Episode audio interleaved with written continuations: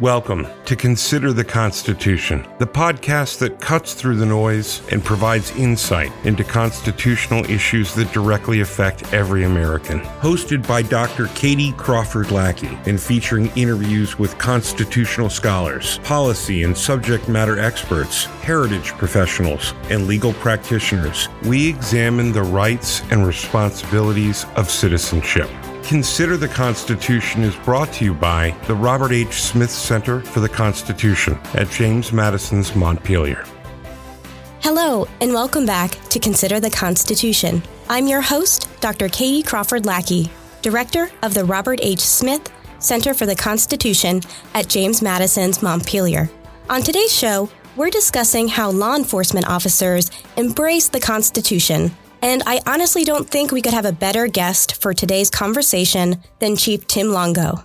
If I can shorten his decades of public service to a few sentences, I have to highlight his law enforcement service, which started with the Baltimore Police Department, where he served in three out of the nine districts. He served as a district commander, as the commanding officer of the Special Investigations Section, and as the chief of staff to the police commissioner. Tim Longo has served as a consultant for the District of Columbia, the South Pasadena Police Department, and the Denver Police Department. He was the chief of police for the city of Charlottesville until retiring from that role in 2016. He then joined the faculty of the University of Virginia's School of Continuing and Professional Studies to create a master's degree in public safety. That program addresses the issues and the challenges of 21st century policing and safety. Since 2019, he has served as the University of Virginia's Associate Vice President for Safety and Security and Chief of Police. He also serves as an adjunct faculty member at the law school, where he teaches police use of force. Tim Longo, welcome to Consider the Constitution. Thank you for having me. It's a real honor to be back in Mr. Madison's Montpelier and with uh, my colleagues uh, around the state in law enforcement. So thank you. I want to first start with the preamble to our Constitution. Some might say that parts of the preamble are in conflict. So, for instance, we have these lines to establish justice. That might be perceived as being in conflict with to ensure domestic tranquility or to secure the blessings of liberty to ourselves and our posterity. How do you see those soaring aspirations in the context of the law enforcement organizations you've led? I don't think I don't see them in conflict at all, quite frankly. I mean, keeping in mind, as I just mentioned to my colleagues from across the state in our discussion this morning about the preamble, it really was the purpose behind our Constitution, uh, and then also the cases that would subsequently interpret its meaning. You know, I see the role in law enforcement in many cases as guardian of the Constitution, and I think the preamble establishes the path forward for how we were to accomplish that. You know, justice means different things to different people, whether it be fairness, equality, ensuring that outcomes are consistent and fair and consistent and commensurate with law. And, and that provides the framework upon which we go about the duties and responsibilities of establishing uh, and sustaining safe neighborhoods and safe communities. So I don't see those terms in conflict with each other. I see them as a complement one to the next. I find that a fascinating idea and one that I haven't considered before that law enforcement really is critical to upholding our U.S. Constitution. I think that's the work that we do at the Center for the Constitution here at James Madison's Montpelier is how do these ideals that are outlined in the preamble, that are laid out in the Constitution, how are they protected and how do law enforcement serve the Constitution in that way? I often tell police officers, regardless of how long they've been in this work, everything that we do, every policy that we developed, uh, every training scenario that we construct, every policy that we draft and then ultimately implement have its origin in our Constitution in the cases that have interpreted its meaning it's so important to always look back on why it is that we do what we do and how we do it. And I think the Constitution informs that work. A colleague of mine told me some time ago, he would always emphasize at a meeting or training of his staff, they would start by pledging their allegiance to the flag. Remember, we used to do that in grade school. And we've gotten away from that. And he said one of the reasons he did that was it was a, a reminder, a visible, very meaningful reminder that everything we do here goes back to what this flag stands for. It's a symbolism of our, of our nation and ultimately our constitutional values. And we as law enforcement are the custodians of those values. And it touches everything we do, just everything we do. That's an interesting way of putting it. Uh, law enforcement is the custodian of those values in the Constitution. And it doesn't matter whether you're at the federal level, state level, or the county level. This is really about kind of a collective, it sounds like. Yes, I don't think it matters. If you wear a badge and you took a, an oath or made a promise to support values that are so critical to this nation's well being and, and ultimately our survival, it doesn't matter whether you're a local, state, or federal law enforcement officer. Your work is informed by the standards and values of our Constitution. Tim, with your experience serving in and studying so many different jurisdictions, from big cities to small cities in your current campus community, do you see ways in which the Constitution addresses issues across American jurisdictions? Or is there a need for it to be implemented differently according to the community that is being served? I think a little of both. I think policing, regardless of where you're doing is always a balance of the government's need versus that of individuals. The government's need to ensure safety and security and enforcement of law balanced with the rights of citizens, but there's a counterbalance. And that counterbalances the expectations of the community served by that law enforcement agency. I often tell officers the Constitution is the floor. It isn't the ceiling. And there are things that the Constitution says we're able to do that are consistent with constitutional values, that doesn't mean we should be doing them. I mean, there are things that we do in policing every day, policing strategies, if you will, with the best of intentions. Sometimes we need to step back and ask ourselves, even though the Constitution says we can do this, is this, whatever this happens to be, making our community safer? Is it helping us build relationships with people we serve? Is it instilling confidence and trust? between community and police because if it's not, it's time to step back, acknowledge that the Constitution says this is okay, but it may not be what this community wants or needs. And there's a variety of examples I could give you, but at the end of the day, they all go back to strategy and strategies that police agencies deploy in their communities for a variety of different reasons. And if at the end of the day, the community isn't safer and relationships between police and community aren't stronger, then perhaps we need to rethink those strategies. It sounds like there's a need for a dynamic, a conversation, a dialogue between the law enforcement agency within a community and then the members themselves and kind of figuring out, as you said, this balance of what are the community needs? What are the officer needs? How are the officers serving the community, but also upholding the constitution? And in your work, it sounds like you've done a bit of that. Can you speak a bit more about how you find that balance? And as we referenced earlier, that's something in the preamble too, is how do you find ensuring safety of everyone while also respecting the rights of individuals?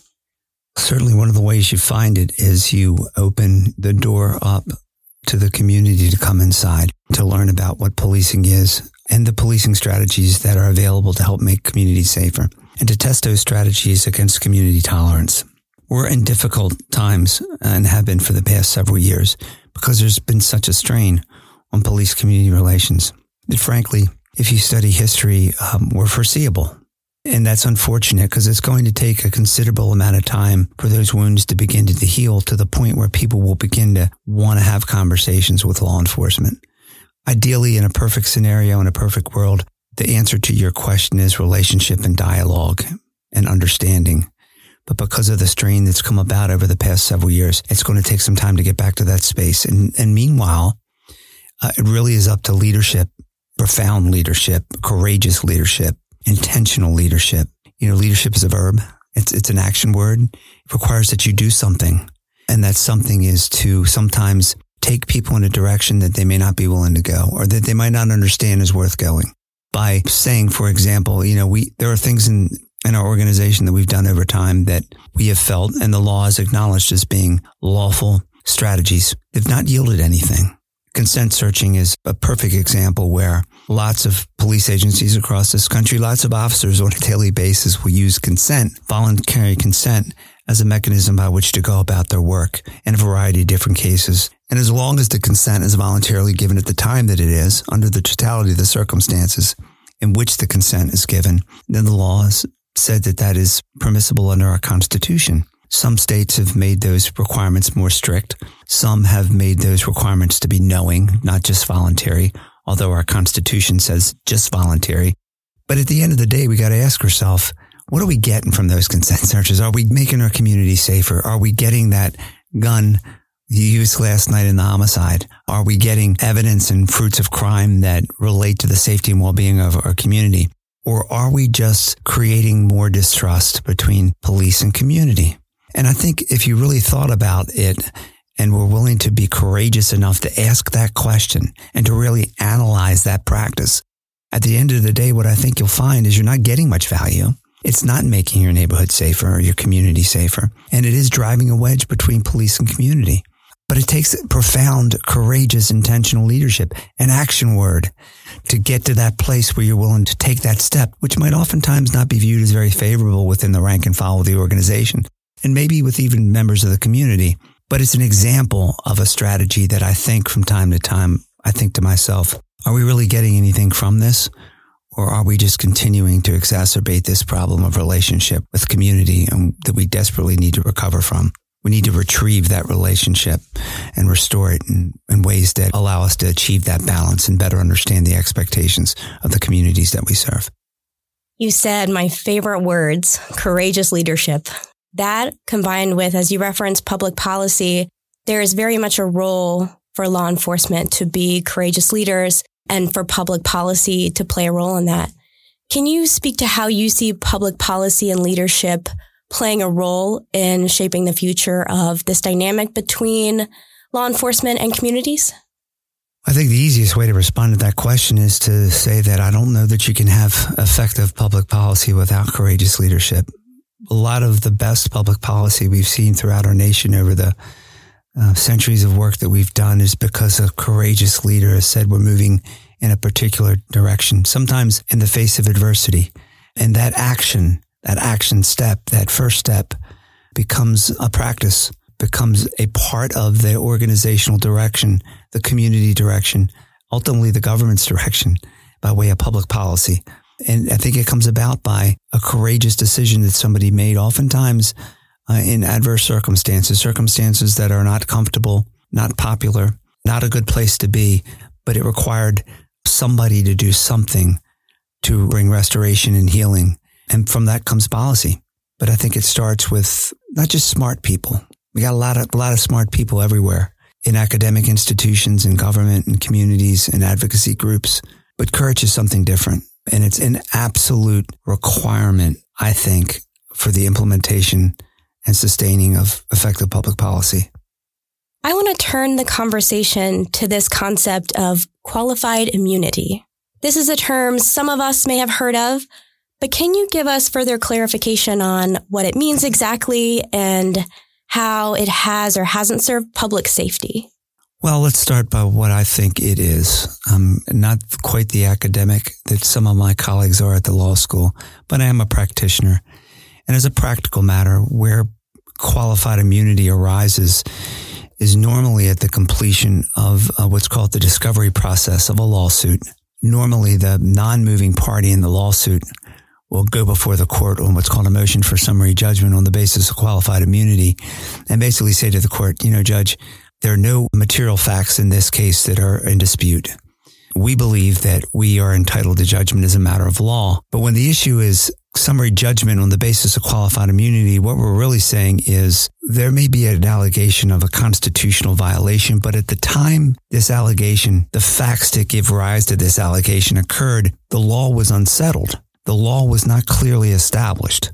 And this doctrine of qualified immunity comes about for exactly that reason when there's a constitutional violation, but the law is not clearly established, such that the officer has been put on notice, on fair notice, that what they did at the time that they did that would violate our Constitution. So what it is, it, it really doesn't change the underlying law. It prevents the case from going to that next level, which is the trial. So if the court finds that the law was not clearly settled at the moment in time that the incident occurred, then the officer is entitled to qualified immunity as a matter of law. Not because our Constitution, our Constitution doesn't say anything about qualified immunity.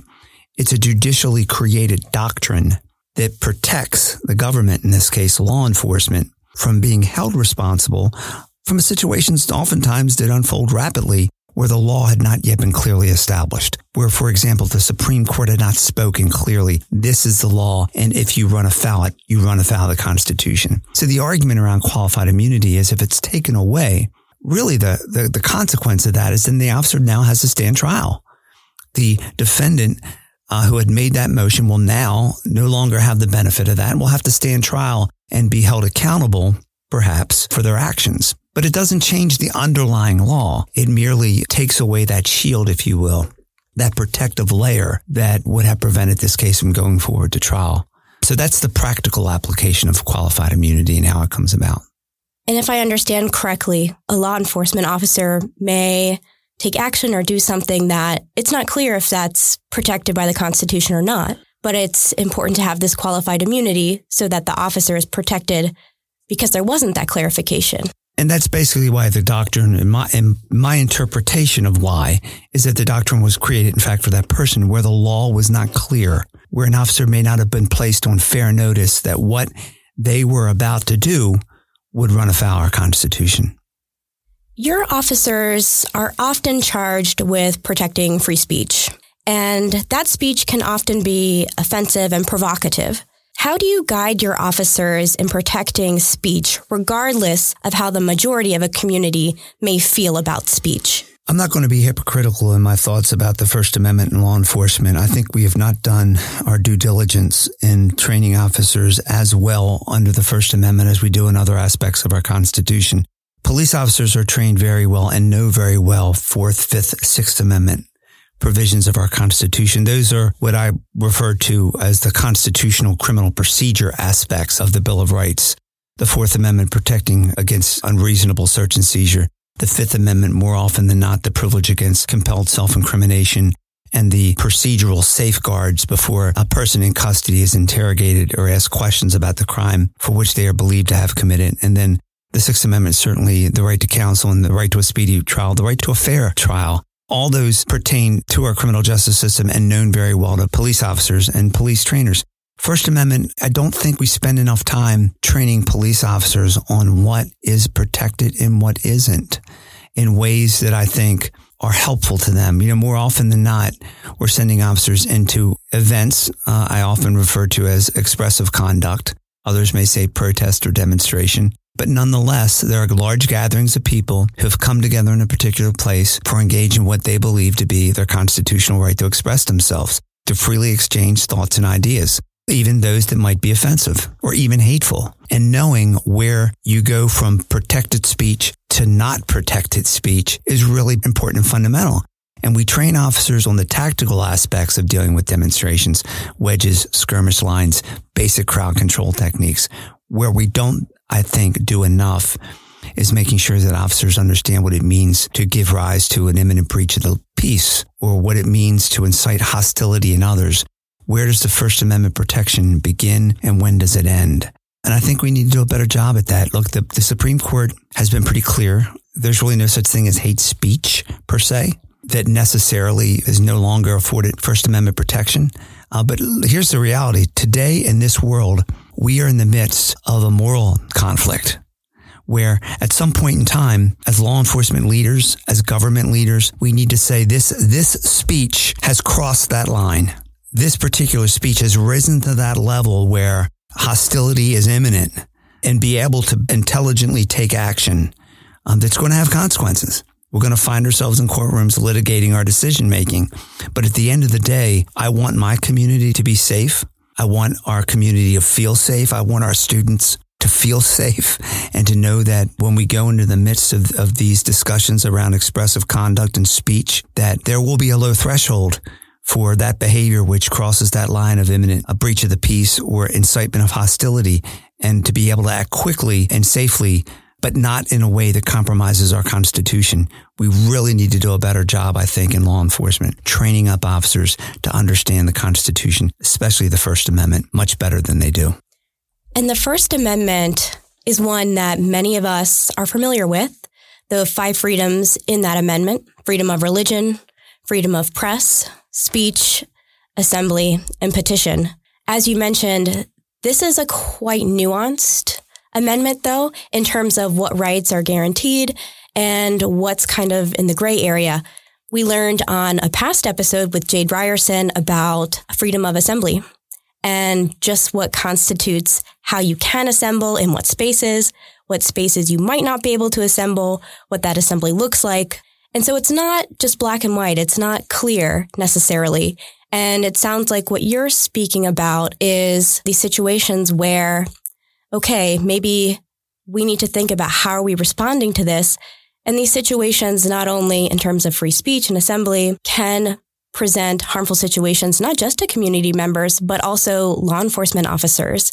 And so ensuring the peace of communities, but also ensuring the safety of our law enforcement officers is critical when we think about how are we responding and protecting these rights. I absolutely think that's the case, but oftentimes in, in police training, we think about preparing officers to go home safely, preparing them to create environments where citizens go home safely is a question of tactic and technique and oftentimes equipment. This is more academic. This is more cerebral. This requires a deeper understanding of what it is and why we're there. Why are we there? Why, why is it that we're called upon to enter into these discussions, to enter into these environments. It's to protect the constitutional rights of the people who are there. I mean, we've all taken an oath to protect, to uphold, to defend the Constitution, and oftentimes officers only hear enforce the law. I'm here to enforce the law. You're here to protect rights. You're here to protect individual rights. You're here to effectively balance the government's interests against the interests of the individual. And the only way that you can do that successfully, in my opinion, is to understand the why. And oftentimes the why becomes so apparent in application when you're applying those principles and how you draft policy, train cops, enforce provisions that are associated with or oftentimes agreed upon provisions that are associated with these demonstrations to take place. But it all starts with effectively understanding what the First Amendment protects and what it doesn't. I don't think it's appropriate to say what I fear, but what I anticipate is that as we continue forward in a very difficult time for what we're seeing around the world and the discussions that are taking place, the rhetoric that is happening in communities, just on college campuses, on public streets, in the public square, and the impact it's having on the moral fiber of our nation may cause the courts to reconsider what it really means to incite hostility in others and how that relates to the kinds of demonstrations and the kinds of rhetoric, the kind of speech, if you will, that we're encountering today, which is not only creating disruption in communities, but raising critical issues around policies that communities and laws that communities create around what will or will not be tolerated at these various types of events, which oftentimes involve expressive conduct. You address an important point, understanding the why of all of this. And you're absolutely right. Talking about all of this right now, for example, is very cerebral, being in the moment, responding to a situation is a completely different scenario. And I don't have a background in law enforcement, and I can only imagine what it is to go into a situation like that. The balance that I refer to oftentimes will result in action it results in some decision making process that has to take place. And oftentimes that decision making will come about very quickly. And an officer will either be given direction to take action or will take action based on a set of circumstances that are, put before them. And it may often be the case and is in fact often the case that that decision making will find its way into a courtroom and will be litigated retrospectively and a determination will be made whether or not that action or that decision making is consistent with or contrary to our constitution. That's an awesome responsibility that's placed on an individual or collective body like a law enforcement agency. It's hard work, but at the end of the day, it's about protecting rights, but it's also about protecting lives and being able to see when that speech is getting to that threshold of imminent lawless conduct that may get people hurt. And that's hard because our courts in one respect have said, well, it can't be speculative. It's got to be imminent. Well, when you're trying to make a decision in real time, sometimes that's hard. But at the end of the day, the chips fall where they may. And we just have to understand that as we sit back in, in the luxury of our homes with our feet up, watching the television, reading the storyline in the, the media or internet or newspaper, wherever it is you get your information from, it's easy to retrospectively criticize and evaluate the action, but it happens in real time and it's so hard. And it's particularly becoming more difficult around these First Amendment issues, where, as I said previously, we just don't do enough to prepare officers for, in my opinion. And as we wrap up our conversation today, can you speak a bit more about how you see law enforcement, particularly those like yourself who are really kind of leading this effort? How do you connect the why of what we do, the why of what's written in the Constitution, down to the practical application through the training when that officer is in the field, when he is facing a situation? One way in which you do that is you open up the doors of this great place. We're just hundreds of yards from here. Our Constitution was built. The architecture of our Constitution took place. And you have discussions like you and I are having now with leaders in law enforcement about the why. And you use as many examples as our law has given birth to these cases where the courts have looked at our constitution, looked at a set of facts and said, these violate, these don't, and take those same fact patterns. A scenario based training in law enforcement is so critical. And we have the basis to do that simply by the various cases that have come before our courts and have been litigated and to take what we've learned from those cases and build them into scenario based training that can be introduced to law enforcement, not just in places like where we are here today at Montpelier, but in roll call rooms, in classrooms across the Commonwealth and around the nation. No longer is it death by PowerPoint. These are the elements of a burglary. It's let's walk through some scenarios and some cases where officers have made really hard decisions that were later evaluated by the courts and see what we've learned from those cases. And from that, understanding the why, understanding why the court gets to the place that they do is so important when training officers around the law, and particularly complex areas of the law. Chief Tim Longo, I want to thank you so much for being here with us today, for speaking with our listeners, and for being here to train our law enforcement officers. It's really been a pleasure.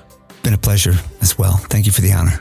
And thank you all listeners for joining us today on this episode of Consider the Constitution. We hope you'll join us again in two weeks for our next episode.